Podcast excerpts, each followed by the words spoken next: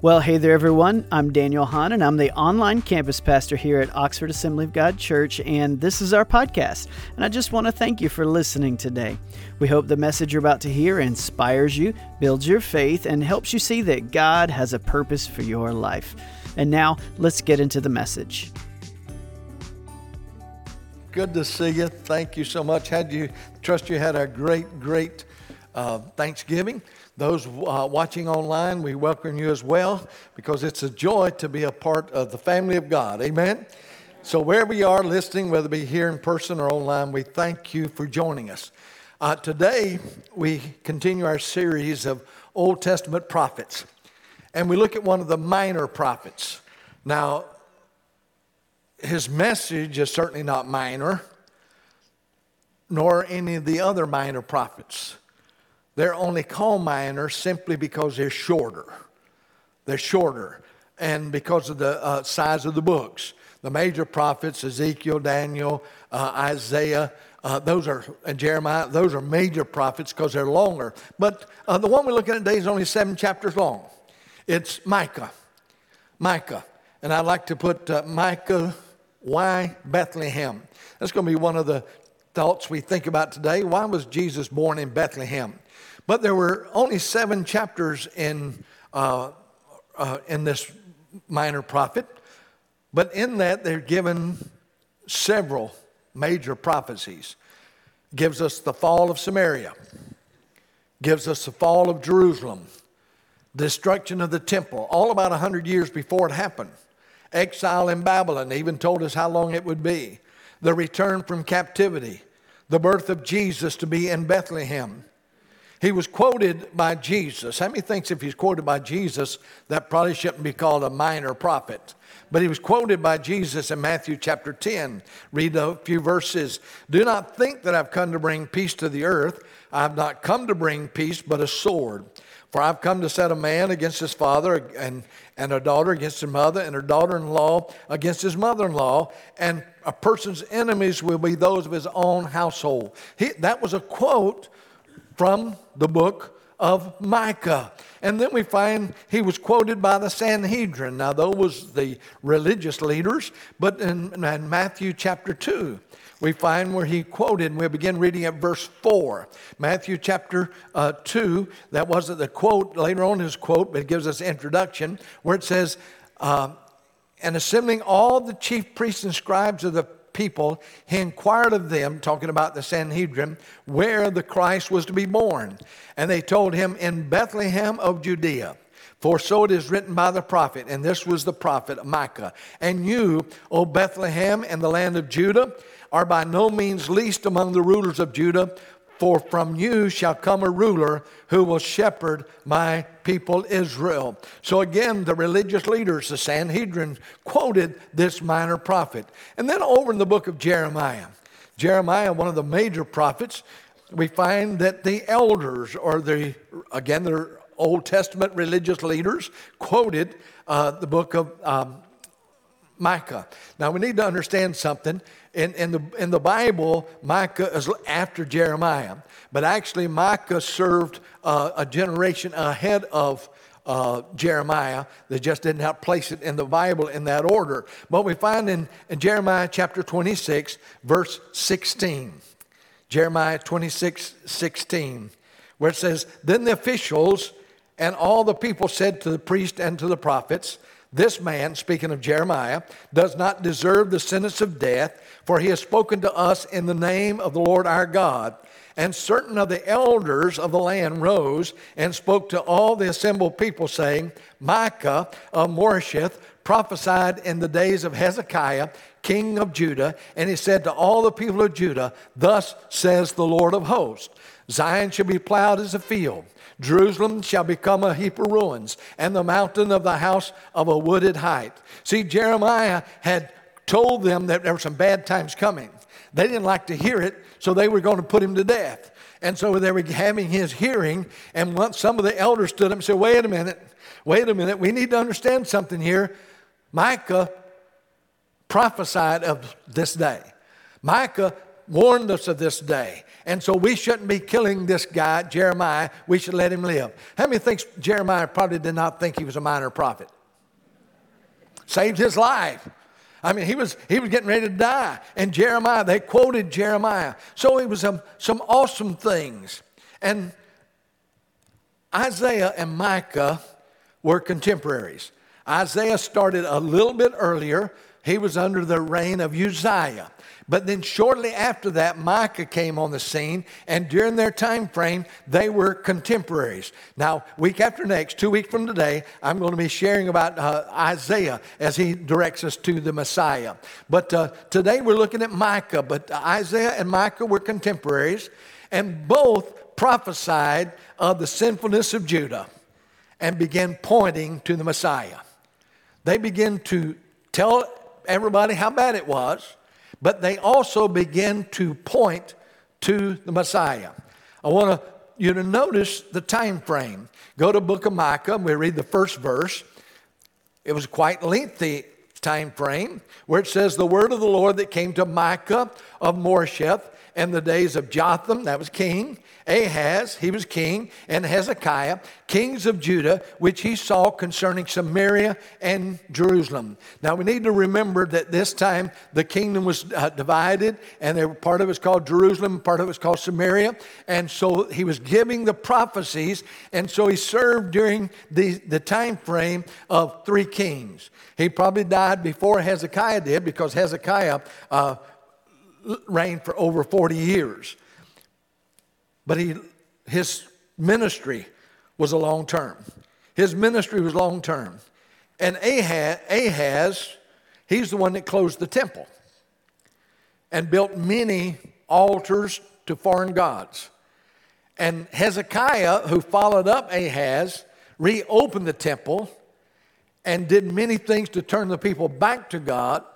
And he reigned over 40 years. But we have to get a picture of, of the time frame that during Micah's prophecies, he was telling the people how ungodly they were, but also reminding them that there was still hope in God. Aren't you glad there's still hope in God? You know, sometimes we want to emphasize how bad things are, how evil things are. And I tell you what, if you uh, look at enough news and if you read enough newspapers and you listen to all the gloom and doom, it can be very, very discouraging. But I'd like to encourage you today yes, there's a sad thing, and that's true. It was bad days during Ahaz's day, but it was also bad as Hezekiah took over. But God still offers hope to his people. I said, God still offers hope to his people. And the greatest hope he offers is the Messiah. Micah was looking forward to that day. We're looking forward to the day he's going to reappear, but we've got the, all the New Testament to live by. We've got all the New Testament to encourage us. We've seen God in his work, and it's an awesome, awesome thing that God is doing. In Micah chapter 5, we see one of the great prophecies in the Bible. Michael, Micah chapter 5. Now, let me go ahead and give a disclaimer. Almost assuredly, I'm going to say Jerusalem and mean Bethlehem, or I'm going to say Bethlehem and mean Jerusalem. How many knows there's two different things? Okay? If I tell it wrong, you just let my wife know, yeah, you were right. You, you were right. He messed up again. But I'm just telling you, uh, uh, try to realize which one I'm talking about. Jerusalem is a capital city. Jerusalem, where it's where the uh, temple was. Bethlehem was outside of the city of uh, Jerusalem by about six or seven miles. But let's read it. Micah chapter one, 5, verse 1. Now muster your troops, O daughter of troops. Siege is laid against us. With a rod, they strike the judge of Israel on the cheek. But you, O Bethlehem Ephrathah, who are too little to be among the clans of Judah, in other words, basically an insignificant, for you shall come forth for me one who's to be the ruler in Israel, whose coming forth is from old and from ancient days. In other words, God had it planned a long time before Micah came along. It says, Therefore, he shall give them up until the time when she who is in labor has given birth. Then the rest of the brothers shall return to the people of Israel, and he shall stand and shepherd his flock in the strength of the Lord, in the majesty of the name of the Lord his God, and they shall dwell secure, for now he shall be great to the ends of the earth, and he shall be their peace. Prophesied about Jesus Christ being born.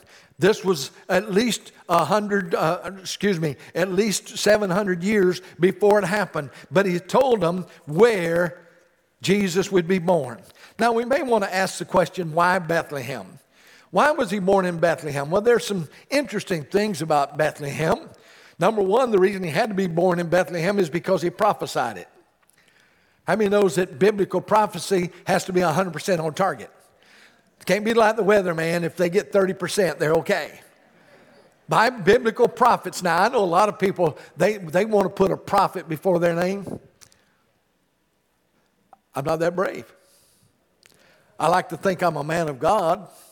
I like to believe that I'm that I can speak for God. And a prophet, we have to remember and understand, is not just someone that foretells, is somebody that foretells or tells the truth. So I certainly, in that respect, want to be uh, known as a prophet. But I tell you what, I, am never 100% right. And you know what the Old Testament says about old t- uh, prophets that's not 100% right? Stone them.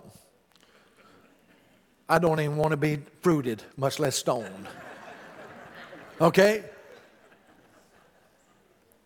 But biblical prophets, Micah was 100% on. So, what makes Bethlehem unique? Let me just share a few interesting facts. It's only about six miles from Jerusalem. Rachel, who was, who was Jacob's wife, Rachel was buried there. Elimelech and Naomi, how many remembers that story of Ruth? This is where they're from. And remember, David was of the tribe of Benjamin. So therefore, he had to go to Bethlehem, or tribe of Judah. He had to go to Bethlehem because that's where his he was from. So Naomi and Elimelech lived in Bethlehem. And to me, it's kind of ironic that when a famine hit, they left Bethlehem. And you know what the name of Bethlehem means? It means house of bread. House of bread. They left the house of bread and went to Moab. Now, Ruth was a Moabite. Ruth was from the Moabite. And so Boaz, that was became Ruth's husband, Ruth and Boaz's great grandchild was a guy that we know as David. He was born there in Bethlehem. He was from Bethlehem as well. And so his great grandmother was a Moabite. And if you remember the story, whenever uh, David was out with his army, when he was just getting started, and they were out in hiding in the cave, and he had that great army of a bunch of misfits and family. How many, how many would you like to lead a, a bunch of rejects in your family as an army? That was who he had. Now, they later became his, his some of them became his mighty man. But when going got rough and it got bad, what did David do with mom and dad? He took them to Moab. He took them to Moab. Now, there's good possibility they might have been taken to some uh, connection with his family that was there because that, his mom and dad, one of them's family was from Moab, or dad was from Moab, or his granddad. I'll get it right in a minute. So it's an amazing thing. And we need to remember also that the oldest Christian church today in existence today is the Church of Nativity, built in 330 BC. So that's a little bit about Bethlehem. But one thing I think is very, very neat.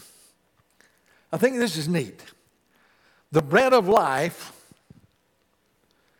was born in the house of bread. I said, the bread of life was born in the house of bread. So not only did Micah prophesy and predict and tell that Jesus would be born in Bethlehem, one of his key things was the definition of true religion.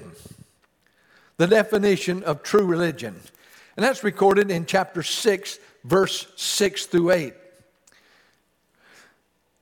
Some Bibles in their category says definition true religion. Someone say, What does God require? But listen what it says With what shall I come before the Lord and bow myself before God on high? Shall I come before him with burnt offerings, with calves a year old? Will the Lord be pleased with thousands of rams and ten thousands of rivers of oil? Notice what else he says. Shall I give my firstborn for my transgression? The fruit of my body for the sin of my soul. I don't, I don't know if you get it there, but it's, it's really talking about you can make all kind of off, offerings. And this could have been addressing the, some of the altars that Ahaz had built up. They had begun to offer all kind of sacrifices to other gods, all kinds of sacrifices to other gods. And you know, there was a time that even they were offering their children to Manasseh, the tri, uh, I mean the god they were offering their children. And could that be what says, Shall I give my firstborn for my transgression, the fruit of my body for the sin of my soul? I think for those of us that are Christians, we certainly understand the answer to that is a definite no. And I can tell you that regardless of how times have changed, we still cannot please God with how much we can give. I said, You can't please God by how much you can give. Now, He will be disappointed if you don't give what you're supposed to give. Just saying. We need to understand that our spirituality is not based on what we can give, but what God has already done for us. Because notice this next verse. He has told you, oh man, what is good. You want to please God? Gives you an answer. And what does the Lord require of you? But to do justice and to love kindness and to walk humbly with your God. They had forgotten that. We often forget that. We forget what Jesus said. See, what Jesus said summed up there. What did Jesus say? Love the Lord your God with all your heart, with all your soul, with all your mind, and with all your strength. And then to love your neighbor as yourself. And that's all wrapped it up. See, that's what it means to walk humbly with your God, to realize who He is and worship Him in spirit and in truth. It's not about all the uh, foofara that we do. It's not about all those things that we even may consider religious because all of those people in those days thought taking a calf and giving it as a sacrifice was religious. They thought they were doing these things, or maybe they didn't think it, they just did it because that was what was expected of them. He said, That's not it, folks. How we please God is walk humbly with God and to love other people the way God loves us and to treat them the way we want to be treated true religion, we need to understand that regardless of the sins of society in which we live, true love or true religion is still the same. Seek ye first the kingdom of God and his righteousness, then all these other things shall be added to you. Micah Micah's name means who is like Jehovah. Who is like Jehovah? That's interesting to me because I don't know if that was a question. Was his parents asking that question when they named him? Who is like Jehovah? Or was it a statement?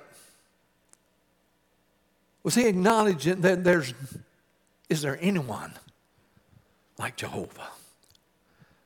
Is there anyone like Jehovah? I think most of us here today would be quick to point out many things about God that's unique. Is there anyone that loves like God? Is there anyone holy like God? I know some of you, like me, when Lee asked a while ago, how many of you think yourself as righteous? That's kind of a loaded question. Because in our own self, we're not righteous. Our righteousness, as good as we can be, is as filthy rags. But when we've taken on the righteousness of the Lord Jesus Christ, He makes us righteous. So, Lee, I was raising one hand, leaving one down. I know in myself I'm not righteous, but in Him I'm righteous. There's no one holy like the Lord. We know that He is our rock. We know that He is our peace. We know that in order to please Him, we must believe that He is and that He's a rewarder of those that diligently seek Him. And I think we can sum it up by saying He is who He is. Not He is who He was, but He is who He is. That's what He told Moses. Tell him, I am have sent you. Not I was. Not that I will be, but I am. I thought it was interesting as Micah closed his letter in chapter 7. This is another prophecy that you may not consider a prophecy. But it asks that question Who is a God like you? Pardoning iniquity. Do you, do you understand what he's saying? Who is a God that can totally forgive us? I know you probably know somebody, it wouldn't affect you, but you probably know somebody that says they forgive you, but they remember something from 40 years ago? Huh? There's no one that can forgive you like God forgive you. Who is a God like you, pardoning iniquity and passing over transgression or wrongs for the remnant of his inheritance? He does not retain his anger forever because he delights in steadfast love. He will again have compassion on us. Now remember Micah writing to a sinful nation. He said, I want to remind you that God's anger is not everlasting, but his compassion is. And whenever I look at our great country, when I look at the world in which we're living and I see the transgression of, of leaving God, I'm encouraged by this prophecy. You say, why would you say that? Because I look over the nation of Israel. How many times did they fall? How many times did they fail God? How many times has God's people turn their back on God. But how many times when we cry out to prayer, God hears the cry of our heart? He does not retain his anger forever because he delights in steadfast love. Steadfast love, a love that cannot be shaken. You know, over the years, I've heard a lot of things and I've seen people forgive a lot. We often hear and think about a mother's love, how they overlook so many things that their kids have done. A dad overlooks so many things. Why? Because it's a love. But it's the greatest love that you have pales in comparison to the love of God. I'll say that again. The greatest love that you have pales in comparison to the love of God. I've said this before, and I, I think it would be true. I believe if someone came in with a gun today and said, uh, somebody's got to die,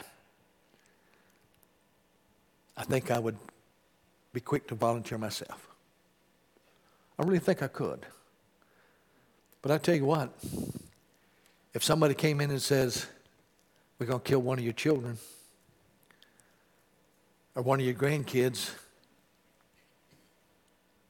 I'd say, don't do that. Take Sam. you understand what I'm saying? That's love. I said, it's love when you're willing to give your only, what? Begotten son. And that's the love that God has for us. And remember, this was about 700 years before Jesus was born.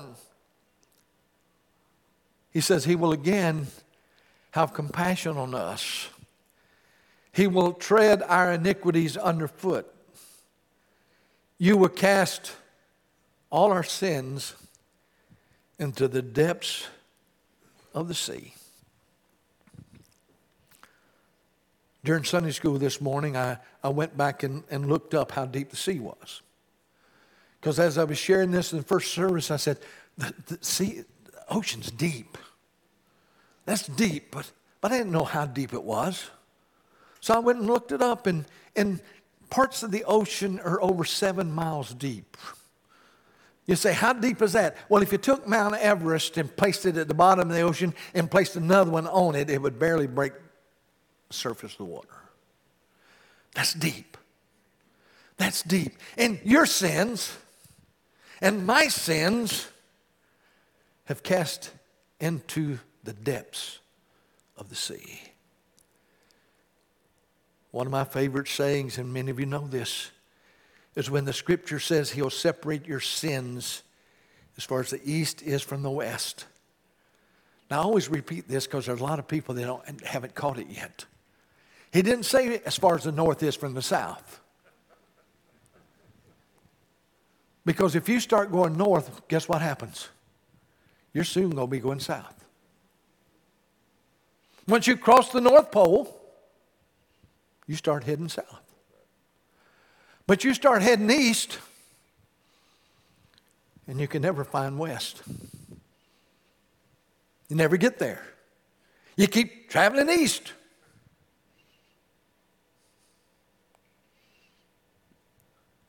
That's how far God's forgiven us of our sins. He's forgiven us our sins.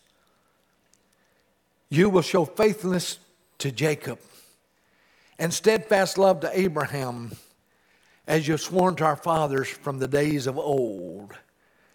Yes, Micah was prophesying, prophesying hundreds of years to the future, but he's also remembered what happened in days of old. Said, Our God is an awesome God. As I've already said, a biblical prophet had to be 100% accurate. He didn't miss on the fall of Samaria. He didn't miss it on Sennacherib's invasion. He didn't miss the fall of Jerusalem. He didn't miss the destruction of the temple, all done years in advance of what had happened. He did not miss the exile in Babylon. He did not miss the return from exile. And he did not miss the birth of Jesus in Bethlehem well over 600 years later.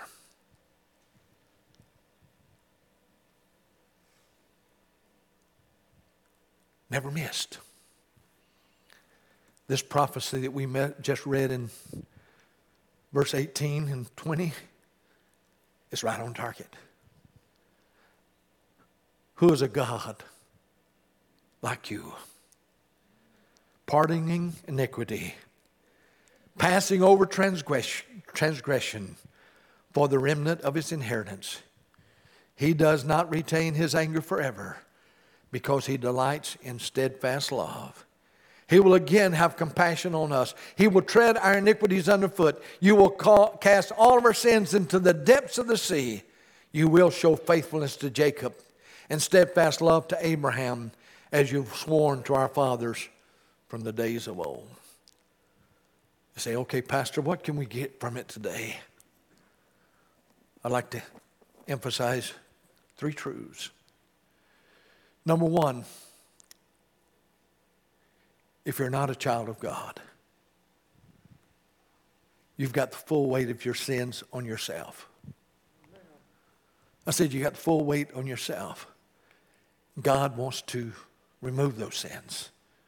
Jesus came, born in Bethlehem, according to Micah, so he could issue an invitation come unto me, all you that labor and are heavy laden, and I'll give you rest. I'll take that.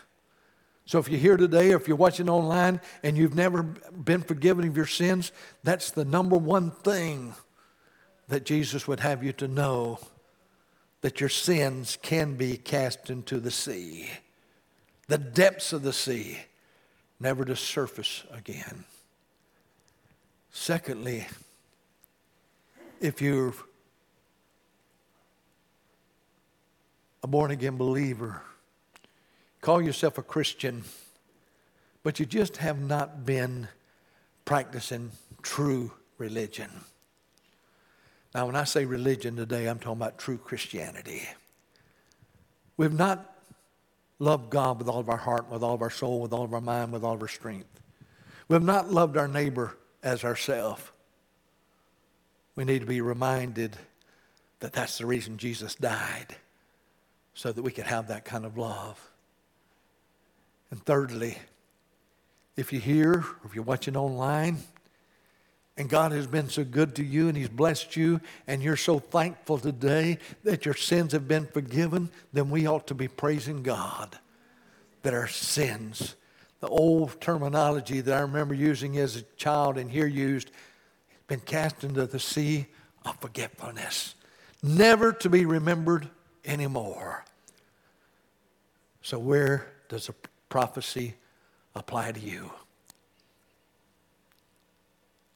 That's your answer. What's your answer? Because his prophecy was 100% correct 2,000 years ago and is still 100% correct today. Let's pray. Holy Spirit, thank you for the truth of your word. Thank you for the convicting power the Holy Spirit. Thank you for the everlasting love of God and the forgiveness that we can have to have our sins the depths of the sea. Now, Father, we ask you to minister.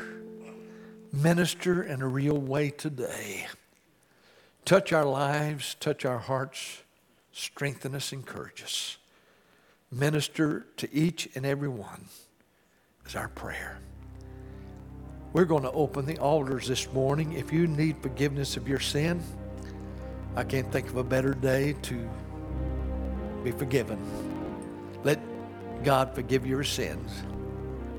If you here and you've kind of been meandering away and doing your own thing, haven't been practicing true religion, how about committing that over to God again?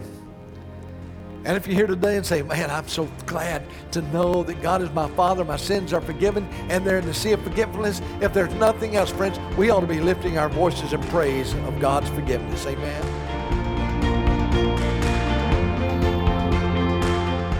On behalf of our pastor and staff here at OAG, we want to say thank you. Thank you for being a part of our ministry. We are grateful for you and the support you give our church and its ministries so that we can continue to do what God has called us to do to be the family church for the family of God. For more content from Pastor Strickland and Oxford Assembly of God, check out our media website at oag.church/media.